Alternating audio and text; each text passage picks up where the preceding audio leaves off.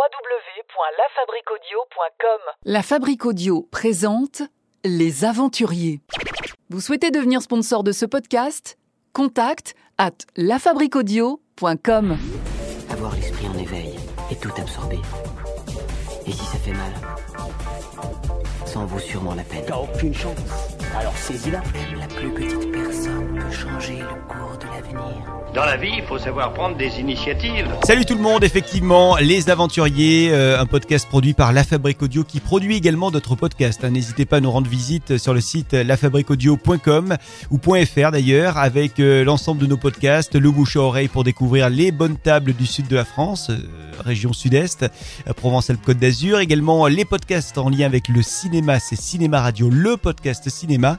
Et puis nous avons euh, aussi euh, euh, un podcast en lien donc avec le voyage, les aventures, les défis humains. Il s'agit des aventuriers. Bonjour Gaël Bonjour Florent. vous êtes notre aventurière du jour. Euh, vous n'êtes pas seul puisque bon là en l'occurrence par téléphone vous êtes seul, mais sinon l'aventure dont vous allez nous parler, c'est une aventure que vous avez menée avec votre conjoint. Il s'agit de Bertrand. Exactement. Vous avez tous deux un pseudo puisque vous vous êtes Madame Gloubi et euh, Bertrand euh, c'est Monsieur Gloubi. Oui, absolument. Et euh, le site que vous avez concocté, qui évoque un petit peu euh, votre périple, s'appelle tout simplement Gloubi Bull Globe. Voilà, qui fait Bravo, référence. du premier coup. Ah, ouais, j'ai dû me concentrer énormément. qui fait ré- euh, référence évidemment aux années 80 avec euh, Casimir. C'est les années 80, hein, 70, 80 à peu près. 80, je dirais, 80. Est-ce que vous êtes euh, de cette génération? Euh, 86, génération Tchernobyl. Vous avez donc choisi de faire le tour du monde il y a quelques temps. Je crois que vous en, vous en êtes revenu euh, il y a déjà pas mal de, de temps. hein. C'était euh, au mois de, Oui. de juin dernier que vous êtes revenu de ce tour du monde? Oui. Et donc c'était un tour du monde qui a duré euh, six mois. Racontez-nous un petit peu l'envers du décor. Comment euh, est né ce projet de tour du monde avec votre conjoint Bertrand? Alors, c'était notre voyage de noces, euh, donc en version euh, très étendue. Joli voyage de Euh, noces alors. Ouais. Joli voyage de noces, ouais. Euh, joli voyage de noces, projet euh, euh, qu'on a monté pendant un bon moment, c'est-à-dire que ça faisait longtemps qu'on voulait le faire. Euh, je pense que quand on s'est rencontrés tous les deux, c'était un peu une de nos conditions d'ailleurs de savoir si l'autre euh, voulait voyager et était prêt à faire un tour du monde un jour. Et heureusement, la réponse était oui. Euh, voilà, on est parti six mois.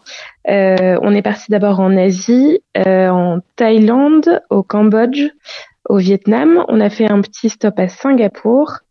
Euh, ensuite, on a on est on a atterri en Australie, euh, puis en Nouvelle-Zélande, puis en Nouvelle-Calédonie euh, pour une petite semaine, euh, un re un passage sur le territoire français. Euh, et puis de là, enfin de Nouvelle-Zélande, on est reparti pour l'Amérique latine, pour l'Argentine, le Pérou et pour terminer par Cuba et enfin le retour en France. Alors, tous ces pays, euh, l'énumération de ces pays peut donner un petit peu la, migraine, mais pour ne pas avoir la migraine, vous proposez une jolie carte, presque interactive, j'allais dire, qui est à retrouver sur votre site gloobybullglobe.com avec la liste des, pays que vous venez de, citer. Euh, quels sont, j'ai envie de vous demander, quels sont les pays qui vous ont le plus euh, plu? Alors, je sais que c'est compliqué comme question parce que c'est un ensemble ce voyage, j'imagine, mais forcément, il y a, il y a- il y a peut-être des souvenirs qui, qui vous viennent en tête là euh, de manière, euh, euh, je dirais, plus rapide que d'autres. Mm. Alors déjà, je pense que c'est une réponse qui change au fur et à mesure du temps. Je, je répondrai pas forcément la même chose maintenant que quand on est rentré, sauf pour un pays qui arrive toujours en tête de mon classement, c'est l'Australie. Pour quelle raison euh, Probablement pour la surprise, c'est-à-dire que j'y allais très méfiante euh, à propos des animaux sauvages notamment. Euh. Et en fait, euh, j'ai découvert un pays euh, absolument sublime euh, qu'on a eu la chance en plus de voir euh, avant euh, avant tout, tout ce qu'il a vécu cette année. Les incendies, notamment. Voilà, les incendies et puis euh, et puis tout, euh, enfin tous les dérèglements climatiques qu'on peut qu'on peut y voir. Euh, donc voilà, on a eu une immense chance de découvrir ce pays euh, l'an dernier. Euh, des paysages incroyables, des gens très sympas. euh, voilà, beaucoup de beaucoup de chance sur ce pays. Euh, j'ai adoré aussi l'Argentine. Euh, on y est allé trois semaines et je crois que si on avait pu faire le double, on l'aurait fait. Ce sont de vastes, de grands pays. Comment on, arrive à, à optimiser le temps dans un pays comme l'Argentine ou dans un pays comme l'Australie? Je crois qu'on n'a pas d'autre choix que de choisir une zone et de se dire qu'on reviendra. Ouais parce que parce que enfin en tout cas nous notre philosophie c'était pas d'en faire le maximum hmm. euh, on avait simplement euh, fait une liste des choses qu'on voulait absolument voir euh, et même comme ça sur des pays aussi grands que l'Australie ou l'Argentine on a dû faire des choix euh, des choix de zone et euh, et voilà on, on, le voit du coup comme un avant-goût et quelque chose qu'on qu'on reproduira on espère à l'avenir alors, si je vous demande comme ça de me raconter quelques-uns de vos gros souvenirs de ce euh, périple qui a duré six mois, euh, si vous deviez nous faire euh, la bande-annonce de ce grand voyage, vous savez, une bande-annonce qu'on regarde et qui donne envie, quoi. je crois que le premier souvenir qui me vient, c'est on est sur un bateau en Nouvelle-Zélande. en face de nous, donc il y a la mer à perte de vue. Derrière nous, des montagnes enneigées. Donc un cadre assez sympa. On est parti en excursion pour voir des cachalots. Euh, on est accompagné par des Maoris, donc euh, des gens du coin qui vraiment s'y connaissent. Euh, qui, ça fait presque une heure qu'on est sur le bateau et ils commencent, ils commencent à nous dire que peut-être qu'on n'en verra pas. Euh, et puis tout d'un coup, euh, le, on entend le sonar faire des petits bruits et le, le, jeune homme qui nous guide nous explique que bah voilà, ça, ça va arriver et, et il faut regarder dans cette direction-là parce qu'il est là et qu'il va sortir de l'eau. Et là, c'est un moment incroyable. J'en ai encore des frissons mhm. euh, où on voit ce, ce, cachalot qui vient reprendre de l'air à la surface et puis qui fait son cette espèce de pirouette où on voit ensuite euh, euh son sa queue euh, immense euh, et cette image incroyable de, de, cette espèce de géant des mers à côté de nous. Voilà, donc ça c'était ça c'était fou. Et c'est pas évident euh, d'ailleurs parce que les, il me semble que les, les cachalots, les baleines peuvent euh, rester sous l'eau sans revenir à la surface pour respirer pendant plus de 20 minutes. Donc oui, voilà, ça peut être long quoi. C'est une vingtaine de minutes, ouais. C'est une vingtaine de minutes, donc ça peut être très très long. Euh, et on a tellement eu de chance qu'on en a vu deux. Euh, donc, euh, donc on n'a pas trop attendu entre chaque remontée à la surface, c'était c'était fou. Et puis après, comme vraiment, je crois qu'on avait vraiment beaucoup de chance ce jour-là, on a eu un, balai de dauphins qui sont venus jouer avec le bateau, donc c'était c'était incroyable. On savait même plus où regarder. C'était voilà une une journée complètement folle. et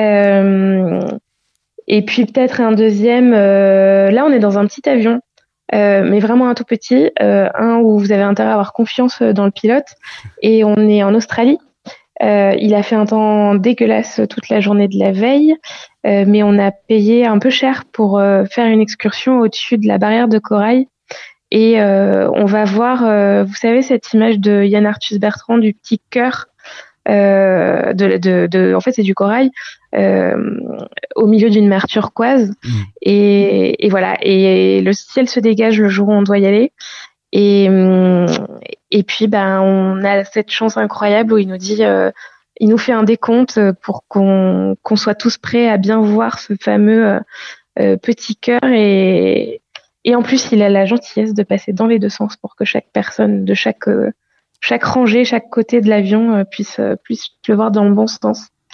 Ça aussi, c'était un, un souvenir assez dingue. C'était c'est génial effectivement ça, ça, fait un petit clin d'œil à Egan Artus Bertrand euh, La Terre vue du ciel un fabuleux ouvrage qui donc propose notamment cette image là que vous venez nous nous décrire. Une rencontre qui vous aurait peut-être marqué particulièrement parmi l'ensemble des personnes que vous avez rencontrées sur ces six mois? Euh, on a été accueillis à Lima euh, par un Péruvien qui s'appelle Ivan. Euh, n'hésitez pas, si vous allez à Lima, à, nous demander son contact. Je crois que c'est l'homme le plus gentil de la Terre et qui a vraiment à cœur de faire découvrir son pays et sa ville. Il, il, a tout fait pour nous. Je crois qu'il s'est vraiment. il est venu nous chercher à l'aéroport. Il nous a trimballé partout. il nous a fait goûter, selon lui évidemment, le meilleur ceviche du, du monde et le meilleur, le meilleur pisco. Euh, voilà, c'était vraiment un, un homme euh, d'une qualité incroyable et on a eu beaucoup beaucoup de chance euh, de commencer le séjour au Pérou avec une rencontre comme celle-là. Gaël, quand on part six mois pour euh, un voyage, un grand périple comme ça, on en ressort comment? Comment on peut parvenir à reprendre son quotidien? Est-ce que vous y êtes parvenu? Puisque là, il y a quand même 8-9 mois qui se sont écoulés depuis, même un peu plus d'ailleurs, qui sont écoulés Ouais. depuis la fin de ce séjour. Est-ce que vous avez réussi à retrouver une vie, je dirais entre guillemets, normale, sans avoir euh, Hmm. envie de, de repartir toutes les 5 secondes? Euh, c'est dur, on va pas se le cacher. Ouais. Je pense que dès qu'on, si, si on peut repartir, on le fera. Euh, après, il y a deux solutions. Il y a la solution euh, Monsieur Gloubi, qui est la solution violente de reprendre le boulot une semaine après parce que parce que c'était prévu comme ça. Ça, c'est votre conjoint Bertrand, on le salue. Voilà. Donc, il a plongé la tête dans le seau glacé directement. euh, Ça n'a pas été donc votre solution à vous Si je non, comprends ça bien, ouais. Pas été ma solution euh, puisque moi j'avais quitté mon, mon boulot. Euh, et du coup euh, moi j'ai je, je l'ai quitté en sachant qu'en rentrant je voulais monter mon entreprise. Euh, donc j'ai pris euh, j'ai pris ce temps-là pour euh, essayer de laisser retomber un peu tout ce que j'avais vu et, et engrangé pendant le voyage. Euh, et je crois pouvoir dire que j'ai mis à peu près autant de temps à rentrer et à reprendre un quotidien euh, entre guillemets classique euh, que le temps pendant lequel je suis partie. Donc à peu près six mois, je crois. Est-ce que le, le jeu en, vaudait- en valait la, la chandelle? Ah oui, ah oui, ah oui. évident. Euh, Vous nous Ouais, dites ouais. que vous avez désormais un nouveau projet professionnel, monter une entreprise, votre entreprise. Euh, Oui. Ça sera dans quel secteur? Parce qu'on est curieux, on a envie de savoir euh, ce qu'il est possible d'imaginer après un, un joli périple qui a sans doute changé le cours de vos existences à tous les deux. Oui, je crois. Euh, alors j'ai toujours eu envie de monter un lieu où je pouvais accueillir des gens, Euh, et je crois que le voyage euh, a pas mal orienté euh, ce lieu sur un sur la nécessité qu'il soit éco-responsable, c'est-à-dire que euh, je, vais ouvrir un, lieu qui accueillera notamment des séminaires d'entreprise euh, et aussi des ateliers pour le grand public. Euh, le tout étant vraiment orienté sur le fait d'apprendre à mieux gérer les déchets ou même à ne pas en produire si c'est possible, et à beaucoup mieux utiliser nos ressources, à éviter le gaspillage des énergies et, et de la nourriture aussi. Est-ce que ce voyage a été une prise de conscience euh, écolo pour vous, euh, écologique, environnementale Euh, Est-ce que ça a été un déclic pour ce projet-là dont vous êtes en train de nous parler? Euh, oui, je crois. Euh, je pense qu'on est parti en ayant, euh, comme beaucoup de gens de notre génération, euh, une conscience quand même déjà euh, bien, euh, bien orientée sur l'écologie. Mais euh, je pense que, voilà, en- en- dans ce que je disais sur l'Australie, par exemple, ou euh, dans un- une situation complètement différente au Vietnam, euh, qui a pas du tout euh, un sens de l'écologie, enfin, en tout cas pas les moyens euh, qu'a l'Europe pour, pour gérer son environnement. On a réalisé beaucoup de choses et, et oui, je crois qu'on euh, on en est revenu euh, beaucoup plus convaincu qu'on était parti. Ouais. Avant de se quitter, Gaël, euh, j'aimerais qu'on salue, on a déjà salué votre conjoint euh, Bertrand qui faisait partie du, du périple, mais j'aimerais qu'on salue également euh, votre compagnon de voyage, euh, le, le deuxième compagnon de voyage. Il s'agit de Jean-Mi qui a fait le tour du monde, autour du monde avec vous. Qui est ce Jean-Mi? Est-ce que vous pouvez nous le décrire?